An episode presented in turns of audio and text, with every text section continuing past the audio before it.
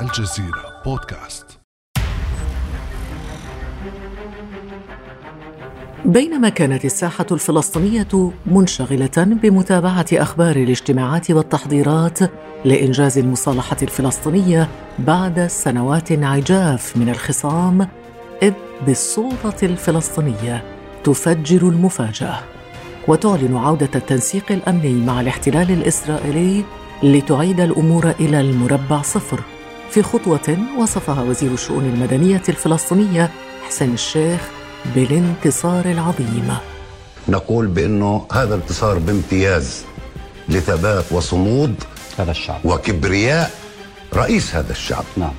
الرئيس محمود عباس.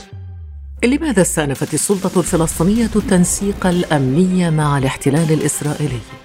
وهل طوت السلطة بقرارها هذا صفحة مشروع المصالحة الوطنية؟ وما علاقة هذا القرار بانتخاب جو بايدن رئيسا للولايات المتحدة الأمريكية؟ بعد أمس من الجزيرة بودكاست أنا خديجة بن جنة.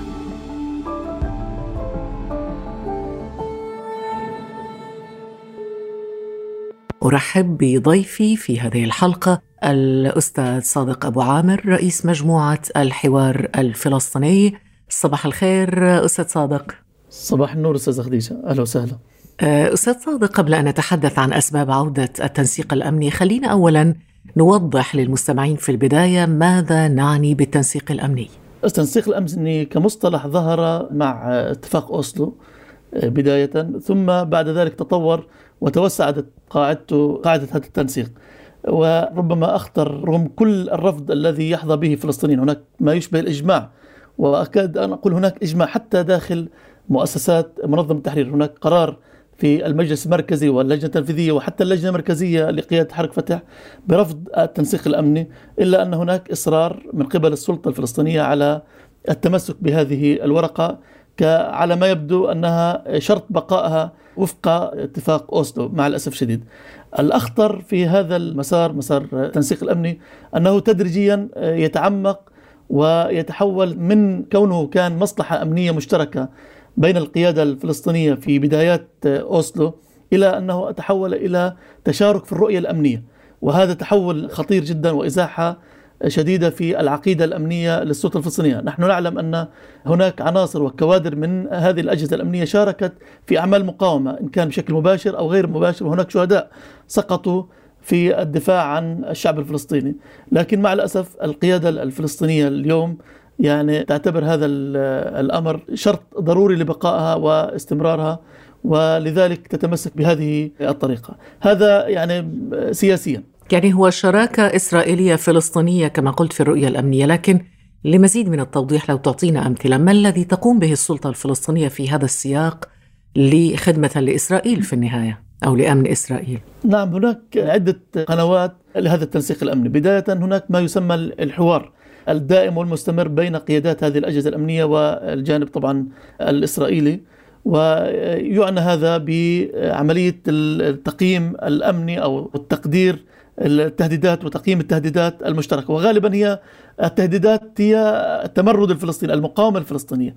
يعني لا ليس هناك تهديدات يمكن أن تطال الفلسطينيين من الجانب الإسرائيلي. مثلا بعض الإسرائيليين الذين يدخلوا إلى مناطق فلسطينية تقوم الأجهزة الأمنية بحمايتهم وإخراجهم وتسليمهم إلى أقرب نقطة أمنية إسرائيلية. على سبيل المثال أيضا نقل معلومات استخباراتية تتناول أنشطة عسكرية للمقاومة الفلسطينية أو لها علاقة بالبنية التحتية لقوى المقاومة أو التنظيمات الفلسطينية بشكل عام. كذلك الأمر موضوع مكافحة الشغب. يمكن هذا الشق الوحيد الذي تستفيد منه السلطة الفلسطينية من التنسيق الأمني. هناك يعني هذه المسألة بشكل خاص تعتبر مسألة حيوية للسلطة الفلسطينية. كيف تستفيد من ذلك السلطة الفلسطينية؟ توفر إسرائيل معلومات حول أي جهد فلسطيني يمكن أن يكون يشكل معارضة أو يؤدي إلى إسقاط السلطة الفلسطينية. يعني بمعنى أن السلطة الفلسطينية تعتمد بدرجة ما في حمايتها على ما تقدم هذه العلاقة الأمنية مع الاحتلال. وهذا أصبح معروف وبند أساسي في مسألة التنسيق الأمني. يمكن هذا أنا أقول هذا هو الشق الوحيد الذي تستفيد منه السلطة باقي الأمور هي السلطة الفلسطينية تمارس خدمة أمنية مجانية للاحتلال مع الأسف الشديد وتكون المقابل فقط بقائها واستمرار بعض الامتيازات لبعض قيادات هذه الأجهزة مع الأسف الشديد. هناك ما يسمى مثلا بطاقات الفي اي بي لبعض القيادات في الأجهزة الأمنية والسلطة الفلسطينية التي تسهل حركة التنقل بالنسبة لهم في على الحواجز أو في السفر. أيضا قد تكون هناك بعض المصالح الاقتصادية فهذه المصالح ربما يخشى عليها بعض القيادات في السلطة الفلسطينية بسبب هذا الموضوع يوفر التنسيق الأمني شكل ما من تأمين هذه المصالح وعدم المس فيها في أي مواجهة أو اشتباك بين الاحتلال والفلسطينيين. نعم. طيب أستاذ صادق ما هي الأسباب اذا التي دفعت السلطة الفلسطينية إلى اتخاذ قرار بوقف التنسيق الأمني مع الاحتلال؟ السلطة كما أعلنت أن هذا احتجاج على الخطة الأمريكية والسلوك الأمريكي مع القيادة الفلسطينية بشكل خاص وأيضا في إطار رفض إعلان النوايا الإسرائيلية بضم أجزاء واسعة من الضفة الغربية. وبغطاء وبدعم امريكي، هذا السبب المعلن الذي أعلنت السلطة الفلسطينية. أيضا هناك سبب ربما يكون غير معلن هو محاولة التقارب مع القوى الوطنية الفلسطينية ومع حركة حماس وحاجة السلطة إلى تجديد شرعيتها مرة أخرى بسبب أنها مقبلة على بعض الاستحقاقات فيما يتعلق بأولا موضوع الإدارة الأمريكية القادمة من جهة وأيضا الضغوطات التي تتعرض لها القيادة الفلسطينية في ظل توجه بعض الأنظمة العربية للتطبيع مع إسرائيل أيضا سبب آخر ربما يكون غير معلن هو وقف الإدارة الأمريكية منحة التمويل للأجهزة الأمنية. هناك مبلغ يقارب ال 400 مليون دولار يذهب إلى التنسيق الامني باختلاف مجالاته الاقتصادية والأمنية والصحية. هذه العوامل الرئيسية. كما قلت السبب المعلن هو رفض الخطة الأمريكية ولكن هناك أيضا أسباب غير معلنة. كما أشرت قبل ذلك. نعم، طيب استنادا إلى ما ذكرته أستاذ صادق، لماذا إذا تراجعت السلطة الفلسطينية عن قرارها هذا؟ هناك أنباء أن السلطة الفلسطينية توصلت إلى تفاهم مع فريق إدارة بايدن الرئيس الأمريكي المقبل. وأيضا هناك وساطة أوروبية لعبت دور في ذلك مع الجانب الإسرائيلي، هناك حصل اجتماع بين سفراء الاتحاد الأوروبي قبل أيام من إعلان عودة التنسيق الأمني مع وزير الدفاع الإسرائيلي غانتس. وضغط الاتحاد الأوروبي بهذا الاتجاه. وكذلك هناك مسألة ربما تغيب عن أذهان كثيرين هي الزيارات المكوكية لرئيس الكونغرس العالمي رونالد لاودر الذي ربما نقل رسائل مهمة إلى القيادة الفلسطينية تحثها باتجاه تليين موقفها بهذا الموضوع. ولكن هناك الأزمة المالية أيضا الوضع الاقتصادي الخانق للسلطة الفلسطينية. أصبح الوضع الاقتصادي ضاغط بطريقة غير مسبوقة. أولا الديون التي على السلطة الفلسطينية كذلك الأمر انخفاض الإيرادات بسبب كورونا وأزمة كورونا فاقمت الأزمة الاقتصادية وغياب شبكة الأمان المالي العربي على هذه السلطة الفلسطينية. كل ذلك أدى بأنه السلطة الفلسطينية أصبحت عاجزة وغير قادرة على الصمود. تقصد توقف المساعدات العربية للسلطة؟ باستثناء السعودية والجزائر التي التزمتا بالدفع المستحقة باقي الدول العربية لم تلتزم بهذه المنح. وهي مبالغ بسيطة. أصلا الدور المالي العربي في هذا الموضوع لا يعتبر دور أساسي وإن كان أثر إلى حد كبير على موقف السلطة الفلسطينية.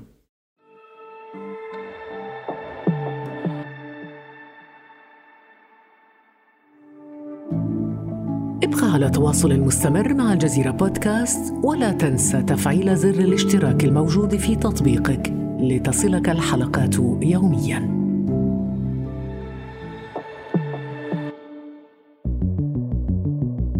تعجيل السلطة الفلسطينية بقرار العودة إلى التنسيق الأمني وصفته أوساط فلسطينية مختلفة بأنه سلفة بلا ثمن للرئيس الأمريكي المنتخب جو بايدن في إشارة لحصيلة سياسة جو بايدن فيما يتعلق بقضايا الحل النهائي والاستيطان خلال عهدة الرئيس الأمريكي السابق باراك أوباما.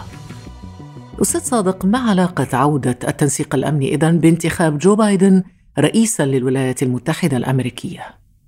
اتصالات بين السلطة الفلسطينية وفريق بايدن أفضى إلى نوع من التفاؤل وخلق قناعة لدى السلطة الفلسطينية بإمكانية استعادة مسار المفاوضات وهو المسار الذي كانت تطالب به على الدوام وعلى ما يبدو أنها حصلت على تطمينات وضمانات بهذا الاتجاه. أيضا هناك إمكانية لانتقال المسألة من رعاية أمريكية إلى إمكانية أن تتحول إلى رعاية دولية. هناك اتصالات دولية، اتصالات روسية وأوروبية بهذا الإطار، وأقول أيضا هناك سعي من السلطة الفلسطينية وبجهود المجموعة العربية لاستصدار قرار من مجلس الأمن بعقد مؤتمر دولي للسلام.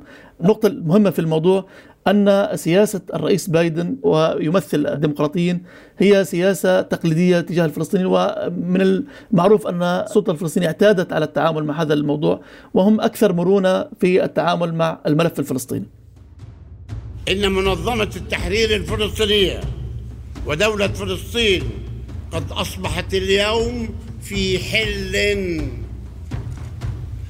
من جميع الاتفاقات والتفاهمات مع الحكومتين الأمريكية والإسرائيلية ومن جميع الالتزامات المترتبة على تلك التفاهمات والاتفاقات بما فيها الاتفاقات الأمنية. موقف السلطه اختلف الآن. ما الذي تتطلع إليه السلطة الفلسطينية من خلال العودة إلى المفاوضات مع إدارة بايدن. هناك سعي لدى السلطة الفلسطينية لاستعادة مكانتها لدى الولايات المتحدة الأمريكية والأطراف الدولية بشكل عام. أيضا تطلع لتحصيل مكاسب مالية حقيقة وهذا يجب أن نكون صريحين وان تعترف به السلطة الفلسطينية أن الإدارة الأمريكية السابقة إدارة ترامب فرضت ما يشبه الحصار أو الحرب المالية على السلطة الفلسطينية. هذا الأمر لن يكون مع إدارة بايدن التي وعدت من خلال الاتصالات التي جرت بين فريق بايدن والسلطة الفلسطينية باستعادة كل قنوات التمويل والمنح الأمريكية والأوروبية للسلطة الفلسطينية. كل ذلك شجع السلطة الفلسطينية بالإضافة إلى إمكانية فتح أفق سياسي ينطلق من فكرة عودة المفاوضات الفلسطينية الإسرائيلية ثم رفع صفقة القرن على الطاولة وهذا الأهم. هذا هو الإنجاز الذي تطلع عليه السلطة الفلسطينية. بايدن على ما يبدو سيكون غير معني بتمسك بصفقة القرن كإطار مرجعي للمفاوضات بين السلطة الفلسطينية وإسرائيل وعلى الرغم من كونه لن يتراجع عن كل المكتسبات التي حققتها إدارة ترامب لإسرائيل إلا أنه سيتصرف بشكل تقليدي كما اعتادت السلطة الفلسطينية على السياسة الأمريكية. لكن كل هذا ربما يؤثر على المصالحة الفلسطينية الداخلية.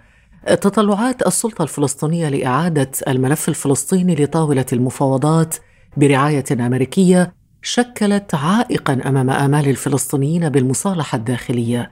فما اتفق عليه الأمناء العامون للفصائل بالأمس القريب عطله أو عطلته عودة السلطة إلى التنسيق الامني مجددا. أستاذ صادق أبو عامر كيف ستؤثر عودة السلطة الفلسطينية للتنسيق الامني على المصالحة الفلسطينية؟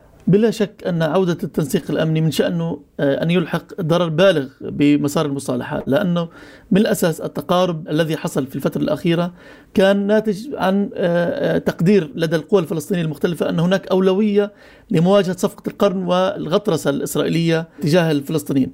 وأن خطوات السلطة بوقف التنسيق الأمني شجع بشكل كبير جدا على هذا التقارب وتقديم حتى تنازلات من قبل القيادات الفلسطينية وعلى رأسها حركة حماس من أجل العمل على إخراج السلطة من مربع أوسلو ومربع التسوية الذي جر الفلسطينيين جميعا. خطورة عودة التنسيق الأمني ما تلحق من ضرر على المصالحة أنها أتت بشكل مضاد لروحية الإجماع الفلسطيني حيث أن كان هناك اجتماع لدى الأمناء العامين واتخذ قرار واضح بوقف التنسيق الأمني فجاء هذا الأمر بدون تنسيق وبدون أي تشاور وكسر كل التفاهمات السابقة إن كان في إسطنبول أو في القاهرة أو اجتماع الأمناء العامين في بيروت.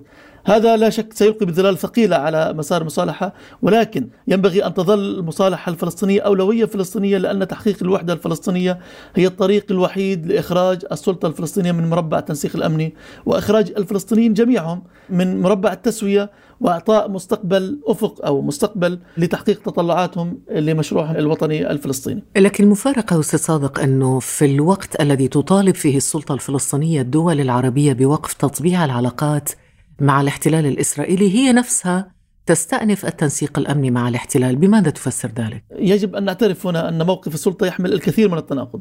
كفلسطيني أيضا أقول ذلك أن الطرف السلطة الفلسطينية هو الطرف الأكثر تورطا في عملية التطبيع وذروته التنسيق الأمني. إلا أنها رأت في اتجاه أنظمة عربية نحو التطبيع يمثل تهديد لموقفها التفاوضي. هذه أهم ورقة لدى السلطة الفلسطينية مو... آه، مسألة تطبيع الدول العربية والنظام الرسمي العربي مع إسرائيل. إذا خسرتها ستكون في موقف ضعيف جدا أمام الجانب الإسرائيلي. آه، حيث تعتقد بأن هذه الورقة آه، تمثل أقوى أوراق التفاوضية أمام الجانب الإسرائيلي.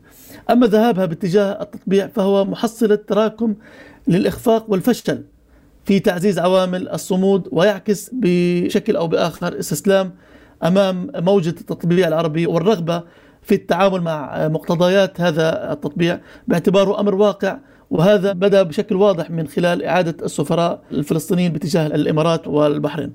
اذا باختصار شديد السلطة الفلسطينية هنا يعني موقفها متناقض لا شك وأيضا استسلامي واقعي براغماتي لا أعرف ماذا أقول لكن لكن السلطة الفلسطينية هنا استسلمت على ما يبدو للأمر الواقع. ربما استسلمت للأمر الواقع لكن لو حسبنا أو لخصنا المشهد بحسابات سياسية مكاسب وخسائر ما المكاسب؟ ماذا تكسب السلطة وماذا تخسر من خلال العودة للتنسيق الأمني؟ هي بلا شك محاولة من السلطة التموضع بناء على تقدير وجود إدارة أمريكية جديدة أقرب لاتباع سياسات تقليدية للولايات المتحدة وهي سياسة اعتادت السلطة التعامل معها أما المكاسب فهي خسارة صافية لنا كفلسطينيين وقضيتهم ومؤسساتهم التي كسرت بتوجهات السلطة نحو العودة للتنسيق الأمني قد يكون حققت بعض المكاسب الآنية لرؤيتها ومشروعها السياسي وبقائها كسلطة وفق المعايير ووفق الشروط الأمريكية والإسرائيلية. أما فلسطينيا وسياسيا كانت هناك خسارة فادحة لنا كفلسطينيين. ومع ذلك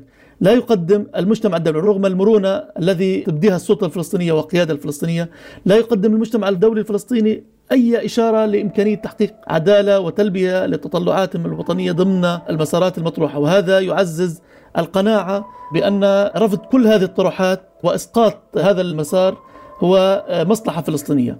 وأن الطريق الوحيد للفلسطينيين هو استعادة الوحدة الفلسطينية وتجسيد الشراكة في مواجهة مشاريع التصفية بما فيها صفقة القرن من خلال العودة إلى المصالحة الفلسطينية وبناء برنامج سياسي يحمل آمال الفلسطينيين وتطلعاتهم ونظام سياسي يضمن مشاركة الكل الفلسطيني ويساهم في زج كل الطاقات الفلسطينية ويحشدها أمام التحديات المختلفة في الساحة الفلسطينية. الآن فهمنا أسباب عودة السلطة الفلسطينية إلى التنسيق الأمني وتداعيات ذلك على مشروع المصالحة الفلسطينية، أشكرك جزيل الشكر الأستاذ صادق أبو عامر رئيس مجموعة الحوار الفلسطيني شكرا جزيلا لك. شكرا لكم. تشرفنا بكم. كان هذا بعد أمس.